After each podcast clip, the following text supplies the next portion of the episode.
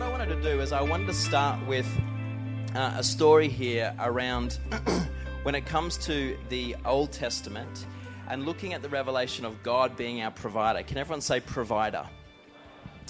And uh, when we have a look at certain scripture, there, um, there's interesting uh, revelation when we study a particular story uh, to do with a man of God who the Bible uh, originally called Abram, and, and then his name got changed to Abraham.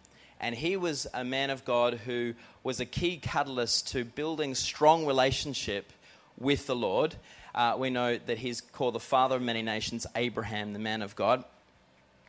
And uh, sorry, guys, do you know that that's just that's there? Yeah. Ignore, ignore you. Can we can we just close it down just so it's not a distraction? Is that all right? Even there we go. Okay, awesome. Thank you.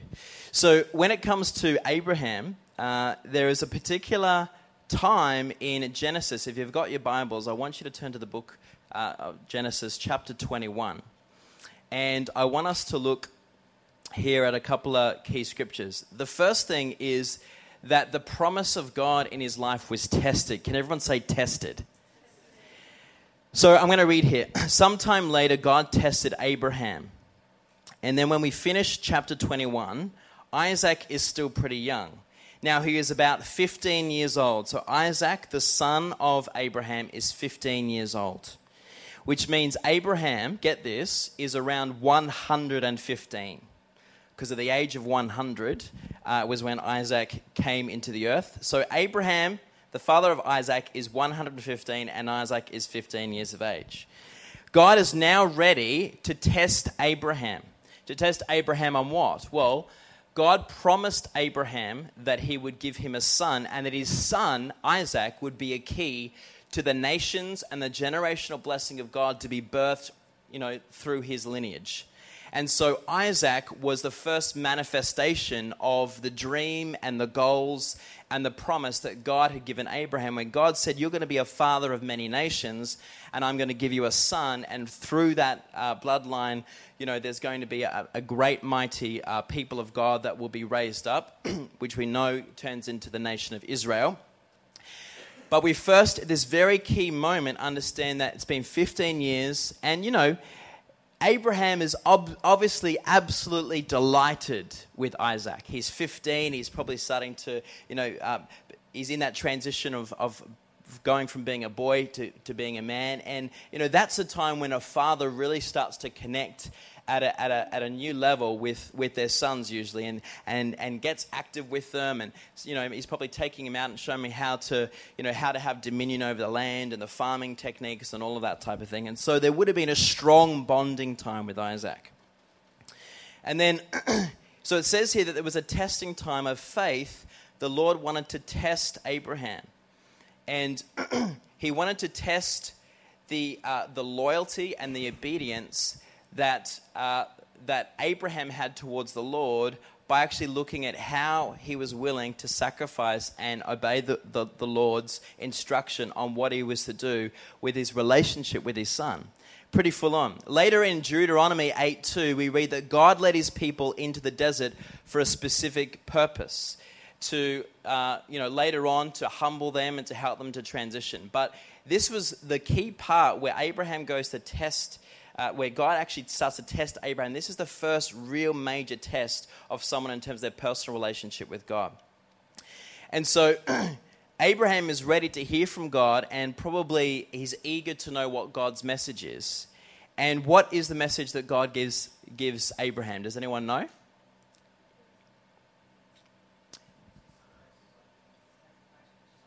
Sacrifice your son.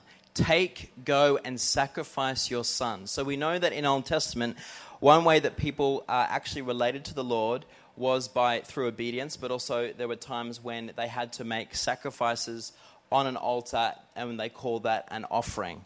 And so the Lord gives him an instruction to go and sacrifice his son. The dream that he had, I mean, he's 115, he's had his boy for 15 years, he's the apple of his eye, and yet the Lord actually says to him, I now want you to go and actually sacrifice your son on the offering in honor of me. Who thinks that that's pretty full on? How it is. It thank you, whoever said that. It's pretty full on, it's pretty crazy. But you know, this was how the Lord wanted to really test Abraham. Now, we know that God does not tempt us. The devil tempts us, but God will test us. Now, when he tests us, he's testing us out of love. He's testing our ability to respond to his word. He's testing our capability, our maturity. Um, he's testing our heart. He's testing, okay, if we're able to go through with something, then we're ready for the next season. We're ready for the next thing. And so in Deuteronomy 6 5, this was an opportunity for Abraham to demonstrate whether he loved the Lord with all his heart, his heart, his soul, and strength. And I want you to notice that God gives no explanation in here. He just says, Go and sacrifice your son. You know, sometimes you and I, all of us, we're not given reasons why God would say, you know, I want you to do this, but sometimes it's a test of obedience. And so the first point here is the promise was tested. Everyone say the promise was tested. Okay, the second key here is that preparation was taken. Everyone say preparation. So watch this. When Abraham received this tough, tough, full on, crazy test of faith, he didn't argue with God. He didn't kind of, oh, what, what, oh, this is, he, he just went into obedience and started to prepare the offering. Not one word of objection is recorded in the entire text. Instead, this is I want you not to get distracted here, church. Really listen in. This is such a key revelation here that Abraham responded with just starting to, to prepare the offering. I mean, think about that. That's how intimate and important his relationship with God was. So instead of, you know, trying to argue with the Lord, the Bible teaches that he practiced immediate obedience. Early the next morning, Abraham got up and saddled his donkey. He took with him two of his servants and his son Isaac. When he had cut enough wood for the burnt offering, he set out for the place God had told him about. He didn't delay his obedience, he just went straight ahead. Now, you may be wondering, what has this got to do with provision? Well, I think sometimes we misunderstand that God is not just a genie wish God. That a lot of times the key of provision is actually the relationship that we have with the Lord and the understanding that He is our provider. And sometimes for us to go to a greater revelation or a testing time of does our heart really believe by faith that God provides, there will be a testing of our faith and a testing of our revelation of is God really our provider? Come on now. Church, it's important for us to understand there are moments where the Lord is wanting to test the strength of your faith and your understanding and your comprehension of is he really your provider? Come on, is he not just a God that we sing about to get goosebumps? Come on now. He's not a God that we just search scripture for to get a couple of principles on how to do life better. Is he not a God that we just have as a token God because it makes us feel more secure? But is he really a God that died for us, rose again on the third day, is still alive, sent us the Holy Spirit, who we intimately want to connect with and say, you know what, God, you are my Jehovah Jireh, you are my provider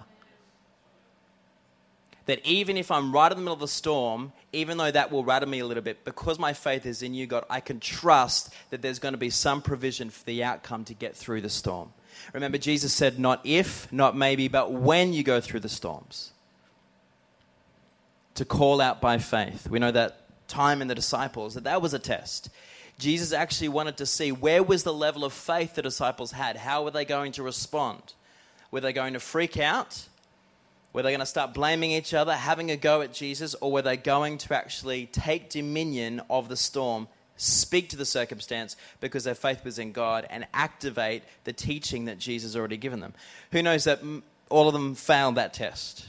So the good news is, when we t- hear about that God tests us, it's okay to realize that when we hear again that God tests us, it may bring back to your memory that sometimes you've failed tests.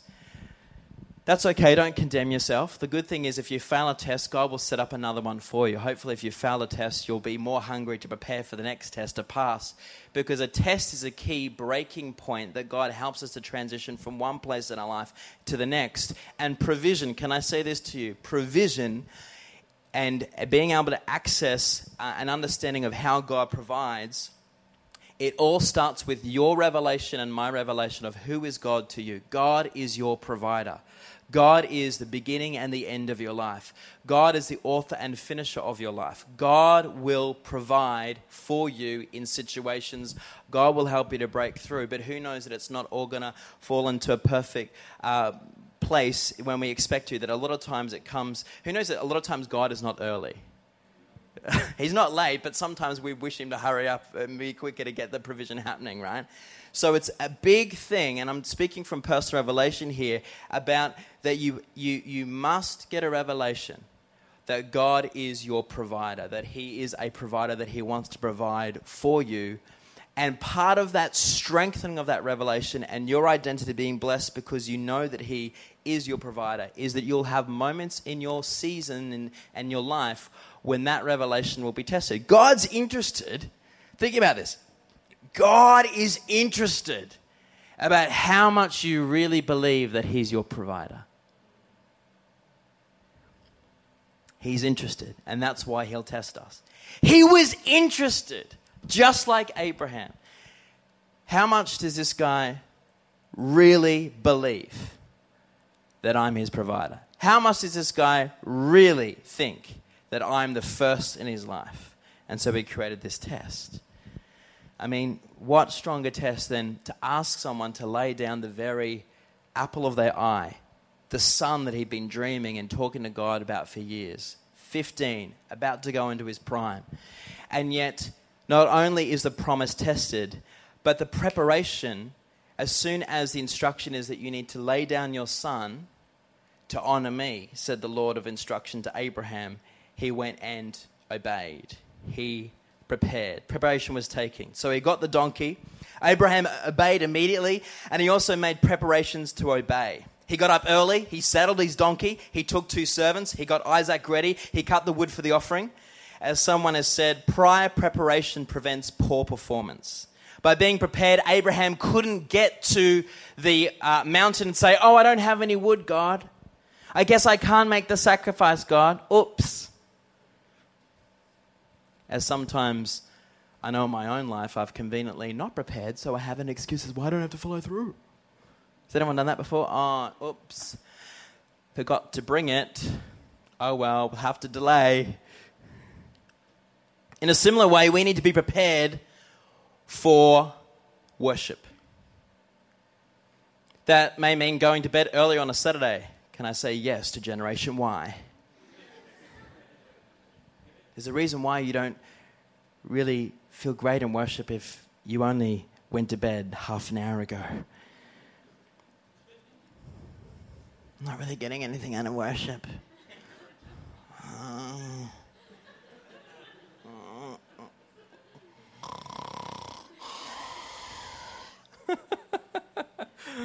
uh,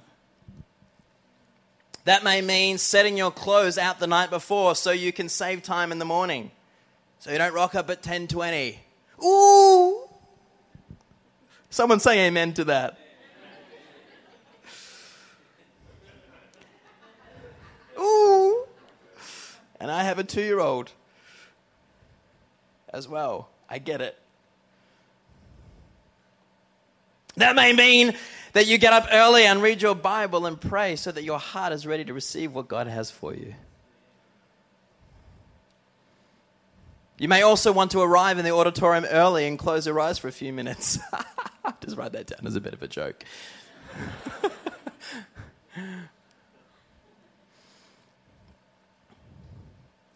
Preparation to really connect with the Lord. Can I say this to you? We're talking about the promise of provision. Provision in your life will start to flow more regularly when you first put priority on the revelation that God is your provider. And if He is your provider, then you want to do what? You want to hang out with Him. You want to honor him. You want to give him glory. You want to spend time with Him. You want to talk to Him about your life and about what you need and what you're hoping for and what you're believing for. It's actually such a simple principle, but yet we're so busy that sometimes we can miss it. And that's this the depth of the revelation. The depth of the revelation. The depth of the revelation that God is your provider, that God provides. Now, the next thing that Abraham did was then its persistence. So, when the promise to Abraham was tested, he immediately made some preparations to obey. And what we see next in verses 4 to 6 is that he was also persistent. So on the third day, Abraham looked up and saw the place in the distance. He said to his servant, Stay here with the donkey while I and the boy go over there. We will worship and then we will come back to you. Abraham took the wood for the burnt offering and placed it on his son Isaac, and he himself carried the fire and the knife. Get this the journey to Moriah, which is where the actual burnt offering was to take place, covered about 50 miles and took three days to get there. Can you imagine what would have been going through Abraham's mind?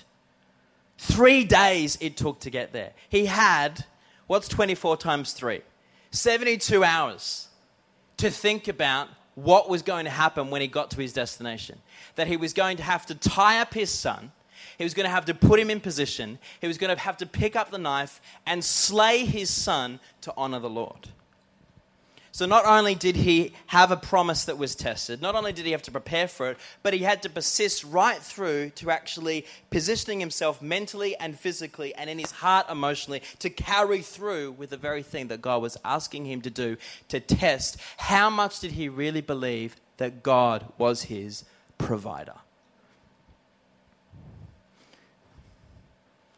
See, sometimes God's going to want to test your revelation of if he's a provider, and it's going to be a key for, for God to release provision to you. This is the irony of it. Sometimes it's the testing that's the key for the release of provision, but also it's an unlocking of an ongoing, consistent provision. I can, I can tell you there's many uh, people that I know that when they started to actually press into the revelation that God was their provider, that that was the um, thing, that the key thing. And then they started to relate to God more. They started to, when they were tested in their revelation and they obeyed the Lord in doing certain things. And I'm going to go there today. I'm talking about, you know, the Lord, the, the, the Bible says, test me in this in Malachi. It says to test the Lord when you start to get into revelation of the importance of giving. There are so many people who still have a blockage in their life because they've never really sat down and seriously wanted to maybe even discover the depth of truth of how important it is to understand that God is your provider. But a part to living that out is having your faith in that revelation being tested. And a part of that is being tested regularly by actually creating a lifestyle of giving.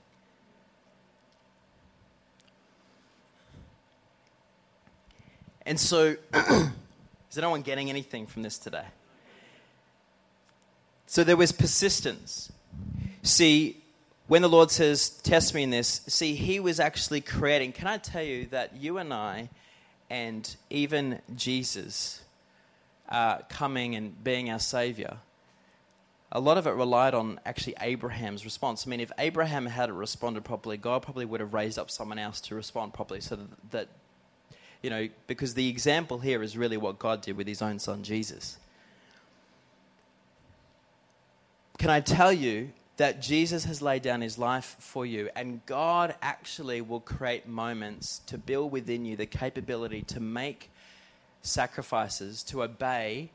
Who knows that it's hard, your flesh doesn't like when you, you have to respond when the Lord asks you to give. Come on, let's, let's talk about this for a second if the Bible says that money is the God of the world, does it make sense that God would directly use money as one of the key testing things to see if you're willing to lay that down and your flesh doesn't like it, to see how much you really truly believe that God's your provider? When you look at this revelation, it's a very simple transaction that God uses as uses as a way to really sort out where are you really at? See, a lot of times we think that tithe and offerings is just about resourcing the church. Well, that's part of it because God actually died for the church. He wants the church to, to be resourced and to be able to, to grow. But I think it actually first starts with that God uses giving tithes, offerings, but even giving of our time, giving of our giftings, not just to our local church, but just being generous, you know, to people around us. He uses moments where He's looking for us not only to have the promise, the things that are precious to us, to lay down some time here, or to lay down some finances here, or to sow this thing here, test us, and He's looking for are we actually going to walk that out by preparing to do that, or do we make a little lame excuse like, oh no, I didn't, no, I didn't really get that happening. And not only do we make a preparation to actually, you know, allow our faith to be tested, but do we actually persist to the point where we get to a place where we're actually going to do it? And so this is this great thing where the persistence is, is tested. And then the next thing is the profession. Everyone say profession is tested. In verses 7 to 8, as Abraham and Isaac walked up the mountain together, picture this. Isaac spoke up and said to his father Abraham, Father, yes, my son, Abraham replied, the fire and wood are here, Isaac said, but, um, hello, where, where's the lamb for the burnt offering? Where is it? Now, how those words or that question from Isaac must have sliced the heart of Abraham. Think about it.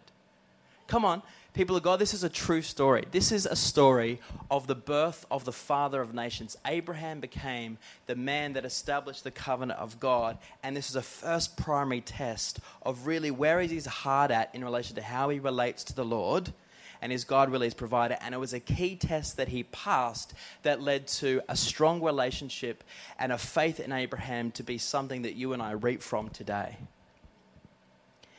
And this is Abraham then answered after Isaac's question, Where's the lamb? God Himself will provide the lamb for the burnt offering, my son. Notice that God Himself will provide the sacrifice. That's what His words were. God Himself will provide the lamb for the burnt offering. The sacrifice will come from Him. The word provide in this particular part of Scripture is the word jireh and has a very rich meaning. It is translated as to see and as provision. God sees beforehand what it is that He will provide. Abraham knew that God would somehow see to it that everything would work out. He would be able to worship because God would provide the offering for the sacrifice. And yet, right up to that point where he's still actually getting in position, he's still tying up his boy.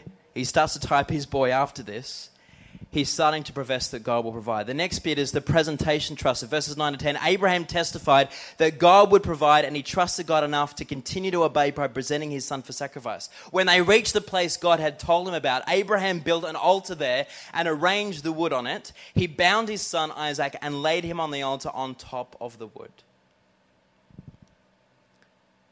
Who here has children? Okay, thank goodness that we don't have to do anything crazy like this. That Jesus has died for us. But can I tell you, see, a lot of people say that, oh, you know, tithe and offering, that's the Old Testament. In the Old Testament. Can I say that, uh, can I say this?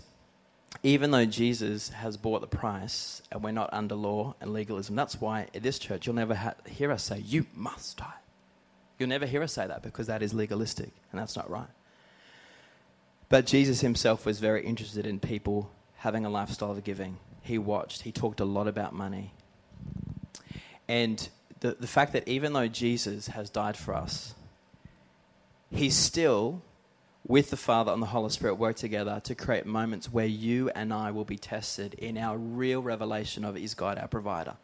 And part of that is creating a lifestyle of giving. Because he knows that if we start to pass that test, then we break through into newer things and greater things. So the presentation was trusted, as in, God actually wanted, even though He declared God will provide, He's saying God will. Pro- I mean, think about it. I mean, where's Daniel? Can you come up here very quickly? Imagine, it would be funny if Daniel was my son because obviously he wouldn't have got my height from my DNA if he was. Okay, but let's say Daniel's 15. Let's say I'm 115. All right, so I'm Abraham. Okay, and Daniel is Isaac. All right.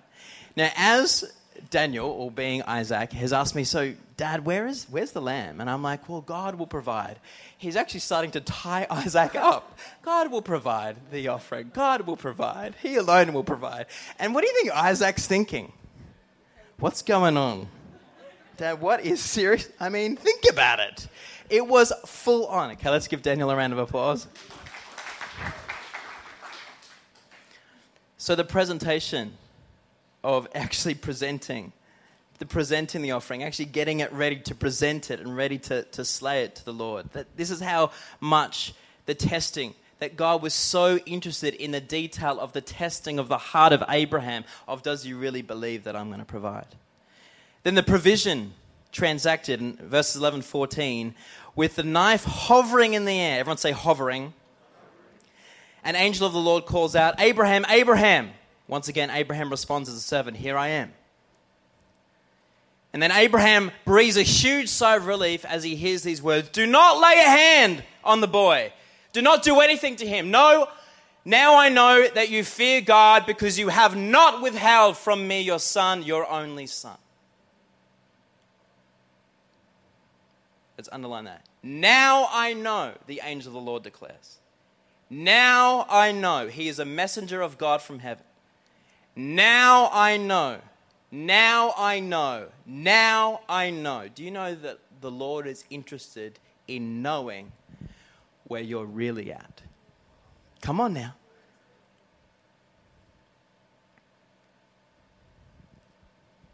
Now I know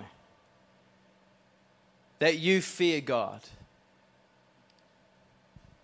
Now I know that you really love the Lord and He truly is first in your life. Now I know. Because you have not withheld from me your son, your only son. Because you have not withheld from me such a precious thing in your heart. Let me change that to make it relevant to today. Because you have not withheld from me the God that the world worships.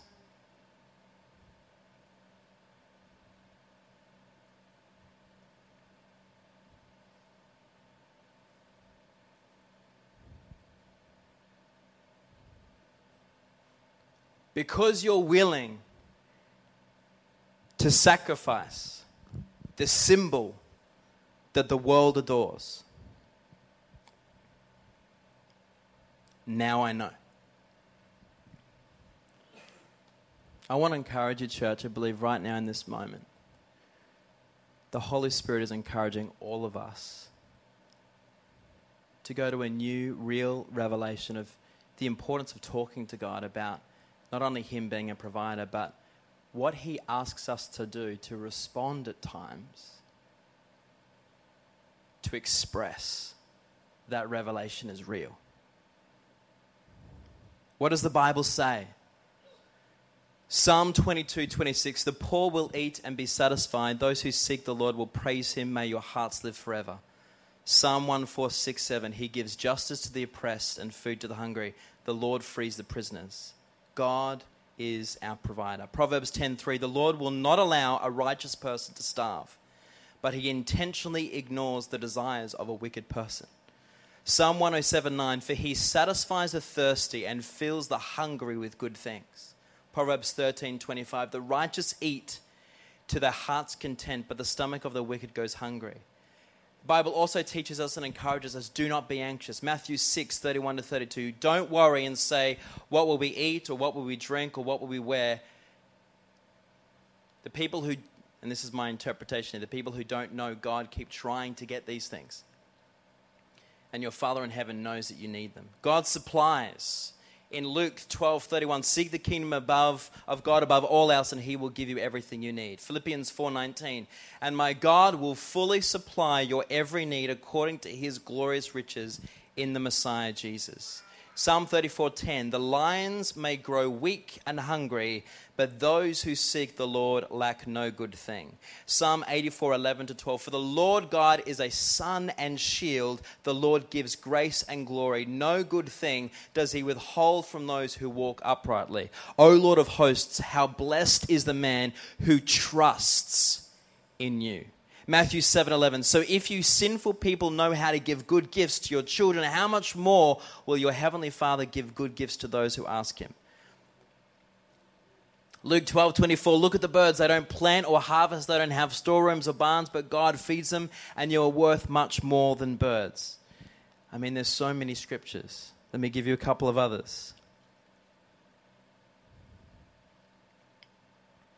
1 Peter 4:11 If anyone speaks they should do so as one who speaks the very words of God. If anyone serves they should do so with the strength God provides so that in all things God may praised may be praised through Jesus Christ. To him the glory and the power forever and ever. Amen. 2 Corinthians 9:8 And God is able to make all grace abound to you so that always having all sufficiency in everything you may have an abundance for every good deed. The Bible also teaches there is nothing wrong praying for provision why? Because God is our provider.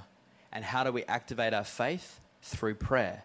Matthew 21 22. Give us this day our daily bread. Matthew 7 7. Keep on asking and you will receive what you ask for. Keep on seeking and you will find. Keep on knocking and the door will be open to you. Mark 11 24. Therefore I tell you, whatever you ask for in prayer, believe that you have received it and it will be yours.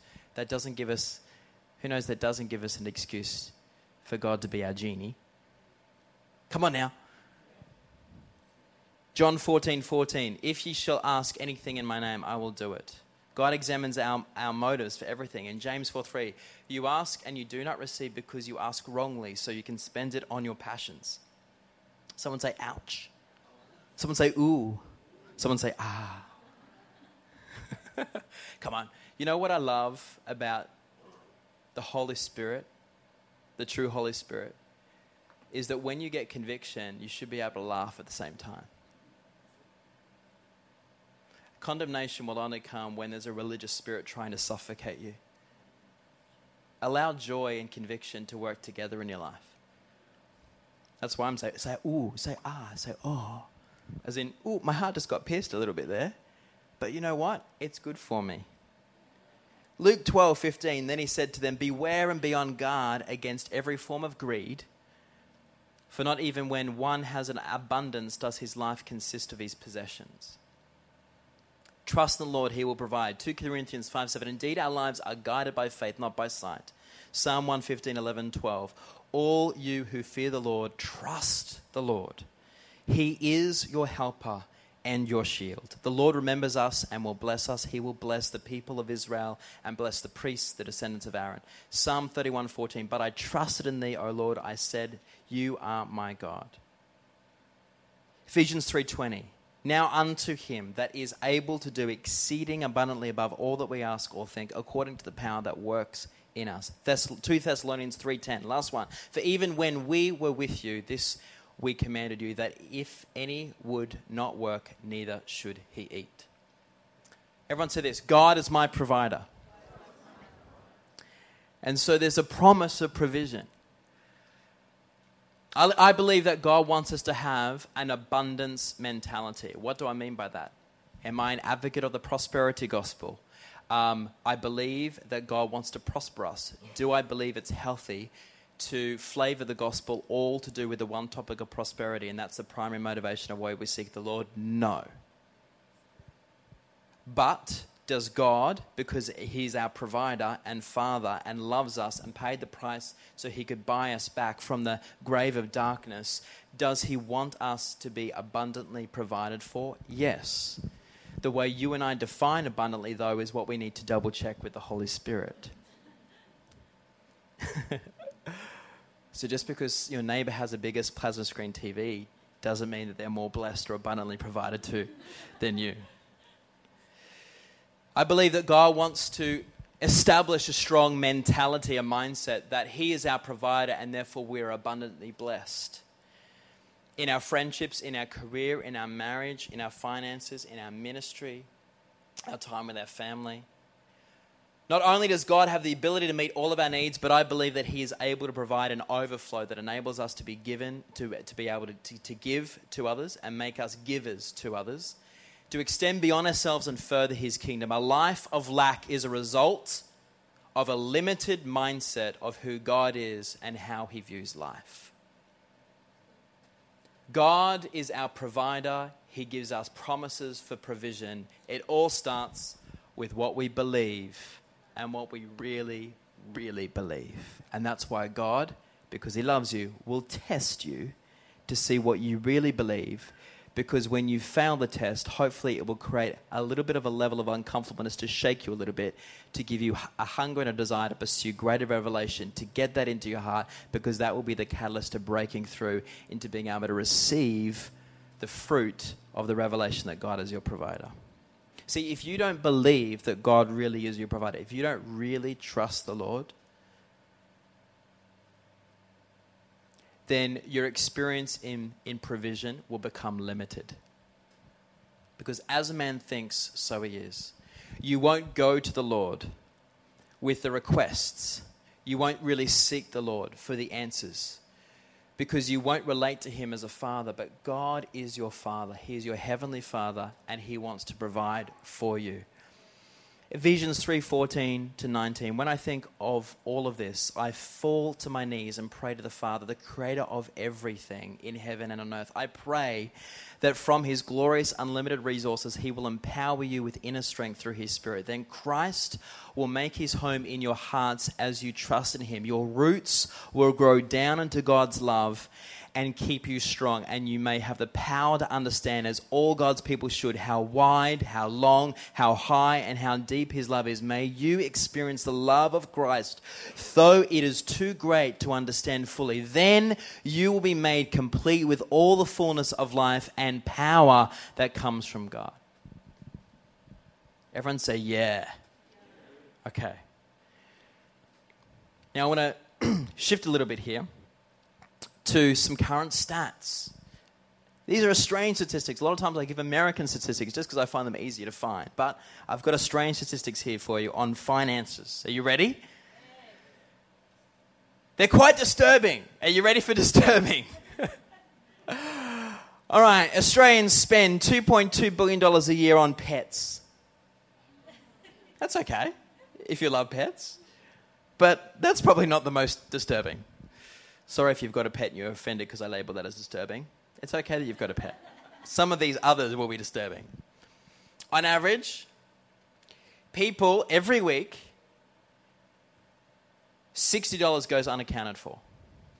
So we just randomly lose $60 through not really managing our finances. Can everyone go, uh huh, yeah, probably? On average, and this is including the Australian population, so this is, get this, this is including all the children who knows that probably most children in Australia wouldn't drink alcohol? Okay, so this is including, this average per person is including the population of Australia, not the adult population, the population of Australia. So what that means is the actual statistic would be higher than this. But on average, every Australian spends $700 a year on alcohol. So it would be high, 700. Some of you might be like, gee, that's not much. I don't know. Praise Jesus. One billion is spent on newspapers. Okay. That'll start to decline, I'm sure, over time. Sorry, newspapers. Average smoker spends $5,000 a year on cigarettes. Average cost of a wedding is $49,000. Yep. Yet many newlyweds complain about the inability of young couples to get into the housing market. Can I just say, boom, boom, shake the room right there? I won't name them, but we had uh, friends of ours that don't live in Brisbane, and they took out a loan to have a fabulous wedding, beautiful wedding, glorious wedding, and then for the first 18 months struggled to pay that off.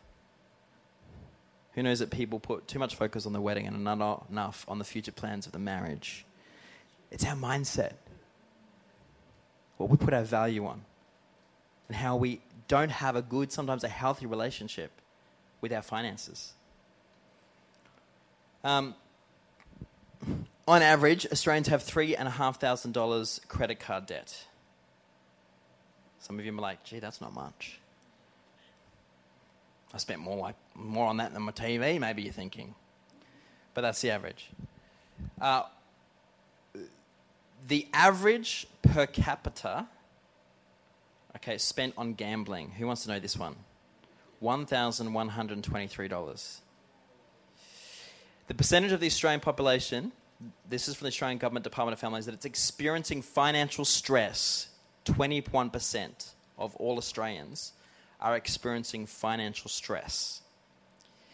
Household disposable income in Australia that was spent on gambling.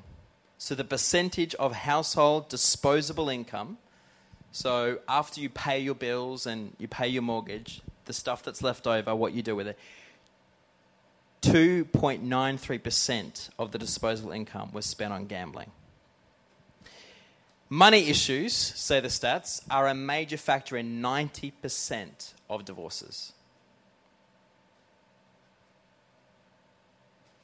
So, who knows, unfortunately, some of those statistics are realities in Christians' lives.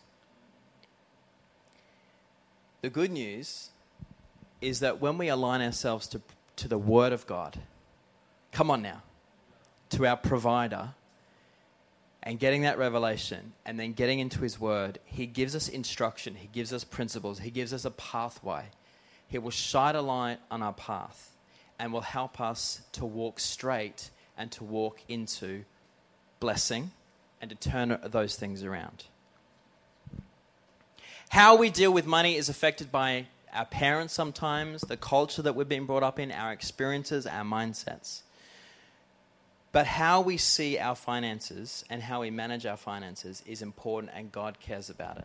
Let's go back to the beginning again, see God's original. Genesis 1 27 and 28. God created human beings in his own image. In the image of God, he created them, male and female, he created them. Verse 28. Then God blessed them and said, Be fruitful and multiply, fill the earth and govern it. Reign over the fish in the sea, the birds in the sky, and all the animals that scurry along the ground. Adam and Eve were blessed with total provision, blessing, and abundance. There was no sense of poverty, there was no lack, there was no shame and blame. There were people of dominion. And then we know what happened.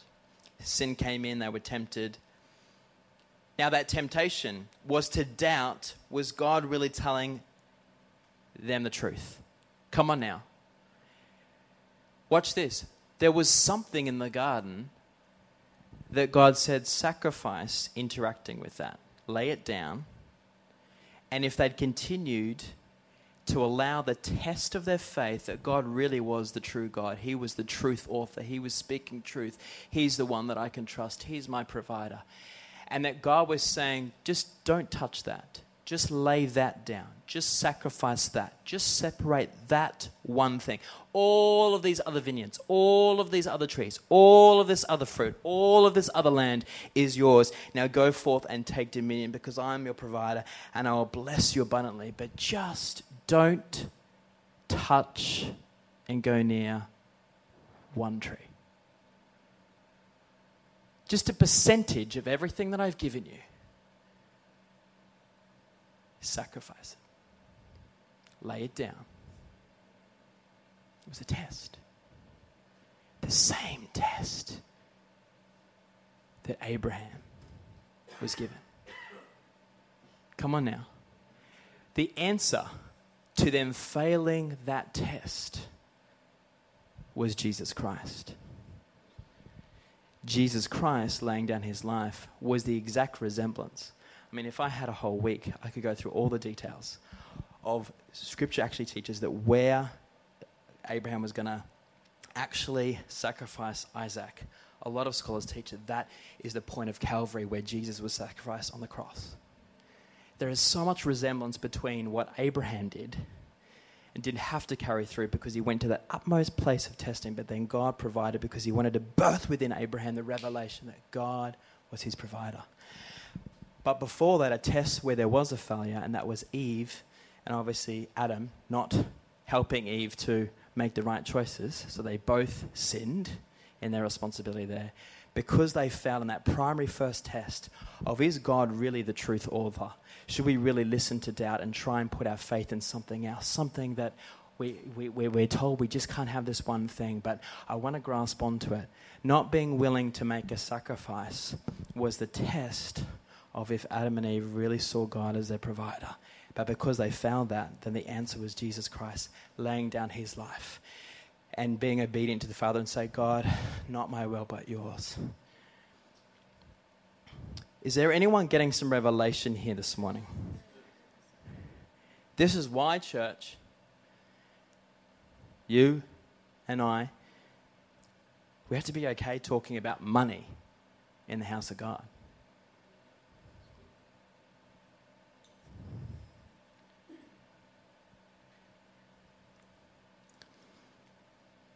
Let's have a look at this also, a couple of other key points of Revelation, and then I want to move on. In Exodus 5, 6 to 9, so we've just looked at that example of, of Genesis, but in Exodus 5, 6 to 9, the Bible teaches that that same day Pharaoh sent this order to the Egyptian slave drivers and the Israelites' foremen. Verse 7 Do not supply any more straw for making bricks. Make the people get it themselves, but still require them to make the same number of bricks as before. Don't reduce the quota. They are lazy. That's why they, why they are crying out, Let's, let us go, let us go, and offer sacrifices to, to, to their God. Load them down with more work. Make them sweat. That will teach them to listen to lies. And this comes at an extremely low point in Israel's history because slavery and bondage is in the mindset and the heart of people. And after so many years in Egypt, they had adopted much of the local culture, culture and tended to think more like Egyptians than like people of God. They still thought like slaves. Everyone say slave mentality. They had to respond to God's call to escape from slavery and insufficiency into abundance and prosperity. This meant being led through the wilderness by Moses, a time where they had just enough. So when they actually had the bravery to shift out of the slavery mentality of being not having enough, being actually just bound and being a slave, no dominion, no victory, no sense of momentum, no sense of being able to govern their own lives. The first step was to shift from that place into a place of just enough that transition period where Moses had to lead them out of the bondage of slavery in Egypt, but into a season of just enough, a transition season where every day God had to provide for them on a daily basis. We know that it was called manna. The Bible teaches that manna had to fall from heaven to provide food for the people to eat. But we know that manna actually, by the end of the day, the manna that had been provided by God actually started to rot. So they couldn't store it, they couldn't be strategic with it, they couldn't get dominion over that provision from heaven. It was a transition season where they had to purely rely more in survival mode of just enough. That every single day they had to wait on the Lord, trust the Lord to provide on a daily, daily, daily basis. But who knows that God wanted to transition them from that place into a new place from slavery into just enough, but there was another transition that the Lord, the God of gods, the greatest Father that ever has been, the provider, he didn't want his people just to be in a place, in a territory in their mind and for their families, just to be in a place of just enough. Come on, this is the same God that you and I worship and declare our love for today. If he wanted to help these people to transition, does he not also, through the sacrifice of Jesus Christ and all of his great teachings of abundance? And again, don't get me wrong, I'm not talking about prosperity gospel. Remember, abundance is not just about how many plasma screen. T- abundance is about the fruitfulness of your life. And understanding that your marriage, your family, your life should not be on the tenterhooks of just barely enough because we know that just barely enough over a long period of time becomes a vampire that will suck the life and joy out of the atmosphere of your home. Come on now. If you're there, I understand.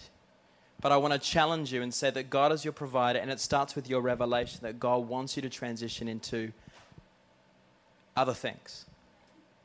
Does that mean that we're all called to be the richest people on planet Earth? No. So where the prosperity gospel goes too far and goes too weird.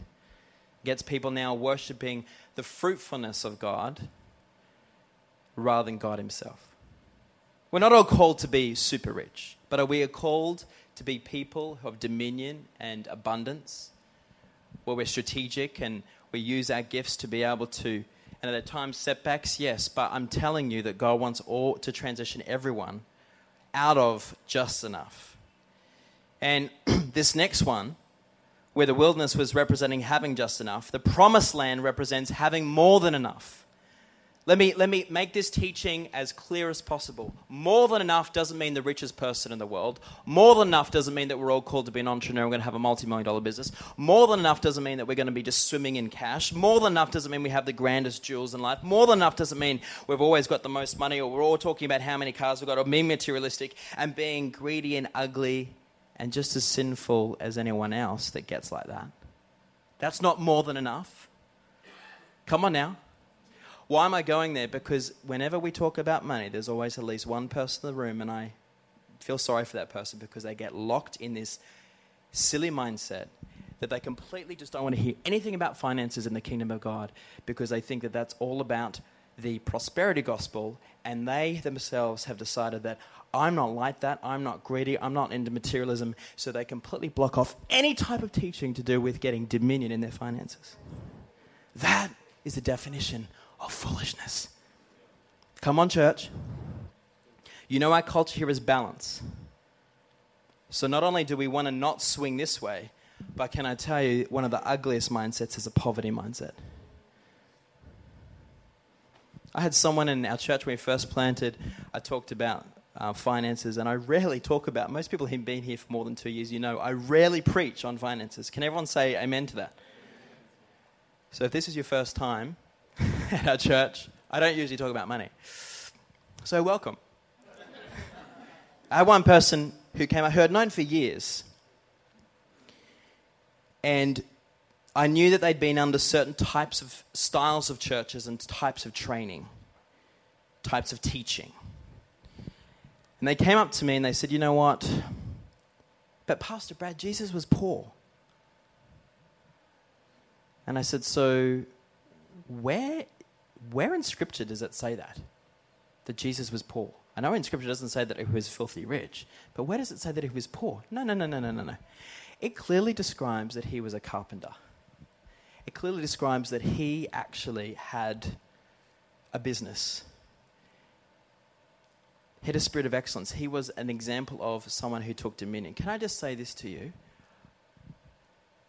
He was, a, he was someone who also was able to build a system that created provision.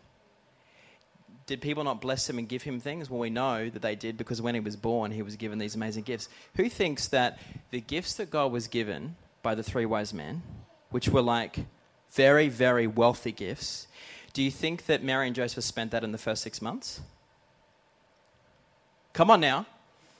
Who's awake here today? Do you think Mary and Joseph spent those three extremely wealthy gifts in the first six months? Do you think they, they maybe kind of use that to help them?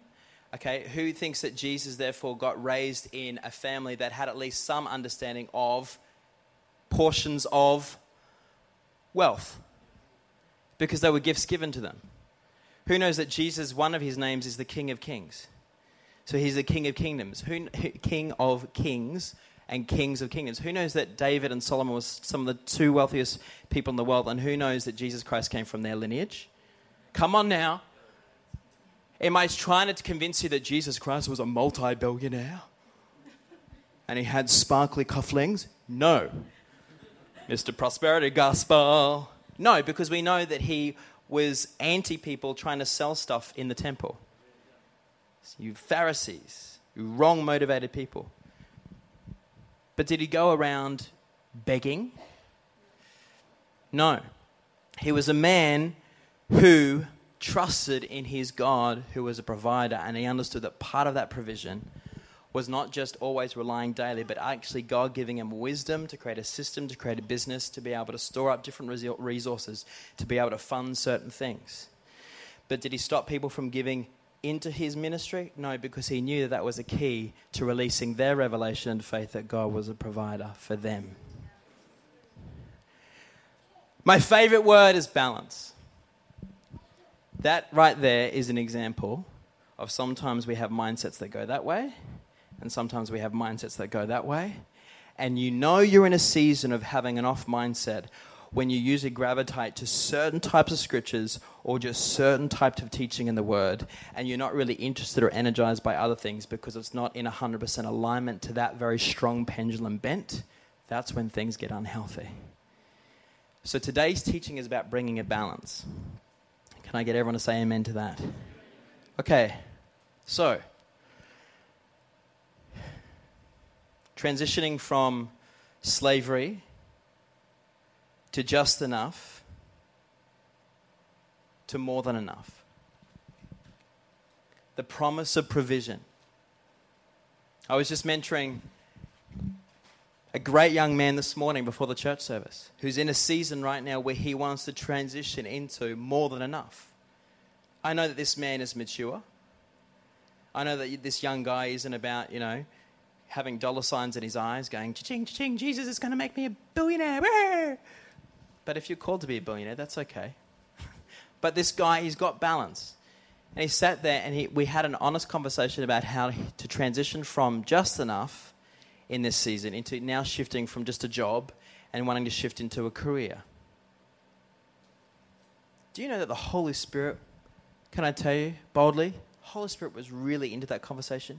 Do we all fall down under the, the glory of the Lord? No. Do we have full on goosebumps? No. But was Holy Spirit there? Yes.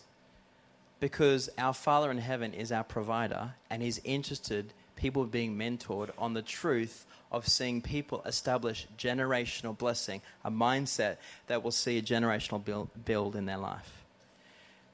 Okay, a couple of principles about finances. One, understand that God is the owner and you are the manager. Everyone say, I'm the manager, I'm not the owner. Number two, tithe to God through your local church. Number three, spend less than you earn.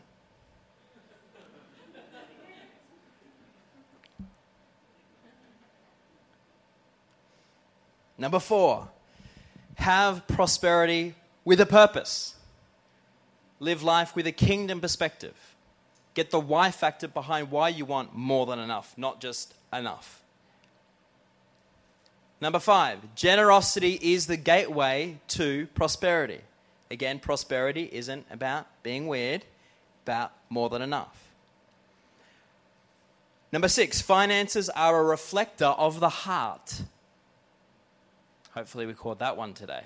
Number seven, don't over spiritualize financial decisions. What do I mean with that? What do I mean by that?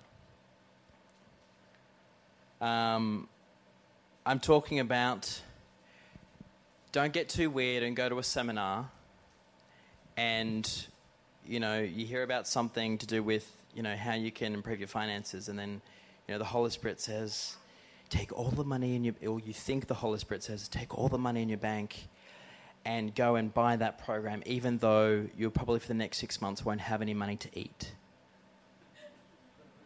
the Holy Spirit, I felt the Holy Spirit tell me that this was my step of faith. Can I say to you that sometimes you'll be tested? But can I say to you, right? I know that the Abraham thing is fully crazy, but I'm saying to you in New Testament life, if you feel like the Holy Spirit is prompting you to do something because it's the test of your faith, that's great. Faith, but with wisdom. Okay? For example, if you feel like the Lord is uh, you know, asking you to make a bit of a sacrifice and give an offering to your local church or a worthy cause, okay, um, just make sure that that amount isn't so ridiculous to the point where you're going to bankrupt yourself. That's not the Lord. Now, why am I saying that? Because I have seen some Christians being foolish. Can I hear, that's good? Don't be foolish. Good. Make wise long term investments. Number nine, cultivate a multitude of counselors. Ask different people about your finances. Go and seek professional advice. Number 10, see finance as a seed. In 2 Corinthians 9:10, it says, Now may he who supplies seed to the sower and bread for food supply and multiply the seed you have sown and increase the fruits of your righteousness. Number 11, second last one, remembering that God is your source and your provider. And number 12, giving is a part of our spiritual maturity. Awesome. Now, I just want to finish with this last thought. I'm going to ask Jason to come. And also, I'm going to ask for the stewards now. What we're going to do is we're going to transition into um, an opportunity to activate your faith. And again, for most of you that have been with us for a couple of years, you know that our church, we don't really do a lot um, of giving programs. Um, and when we have done them, it's been in our style, it's been quite subtle and laid back. And that's cool because that's who we are. Um, today, we are going to be doing our first fruits offering. And I'm just going to, um, as this gets handed out, I'm going to explain a little bit about why we're doing this. And we're going to encourage you to participate, but we're going to understand the why factor behind what we're doing and, and why it's important. So these flyers here are going to be handed out to you now with a pen. Ask everyone just to take a flyer so that you can look at this. I'm going to spend a couple of minutes just explaining this. Before I go there, though, I wanted to just finish off with a couple of points. And the points are this I was really prayerful about this next couple of points. So I would like you to really listen in, and that is this God's house needs resourcing. Church is God's house. It shouldn't be run down. It shouldn't be under resourced.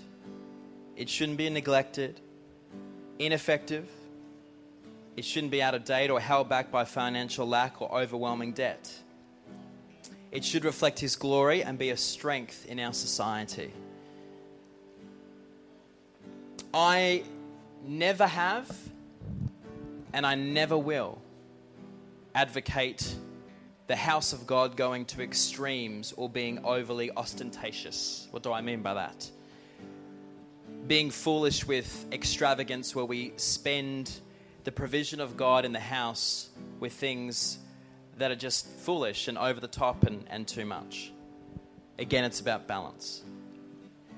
We are, and we always have been as a church, very frugal with our budgeting. But this is a season, church, where the Holy Spirit is saying, and when I, I, I, mentioned this in our very first message in January, which was called Launch, that God was calling us to launch out into the deep. I believe the Holy Spirit is saying to us, the church, it's a season now to enlarge our thinking regarding giving to the house of God. We need the faith to resource the church so it can be something we are proud of, financially strong, able to help those in need, and able to function at its peak without being held back by a shortage of funds. And what helps us resource this vision, partly, is your giving. Let's quickly turn to an eternal perspective now. That our mission is to transform lives forever. Part of the reason why we felt to call this originally Forever Church and now Forever House. One of the great challenges of many churches today is people's attitudes towards finances and giving. How we view our finances as a foundation of our belief, affecting many other areas. Being a giver is one of the most important spiritual disciplines in the life of a maturing Christian. And I say that with boldness, and I say that without any hesitation, because I believe it to be true. We have no problem parting from our money for a consumable product that has a limited lifespan. Yet it's so easy to forget that giving to God is actually contributing to people's eternal lives. We all go to the shops and spend money. sometimes hundreds of dollars. Yet talking about giving to God often produces negative reactions. It's easy to get locked into a worldly viewpoint and unbiblical financial perspective.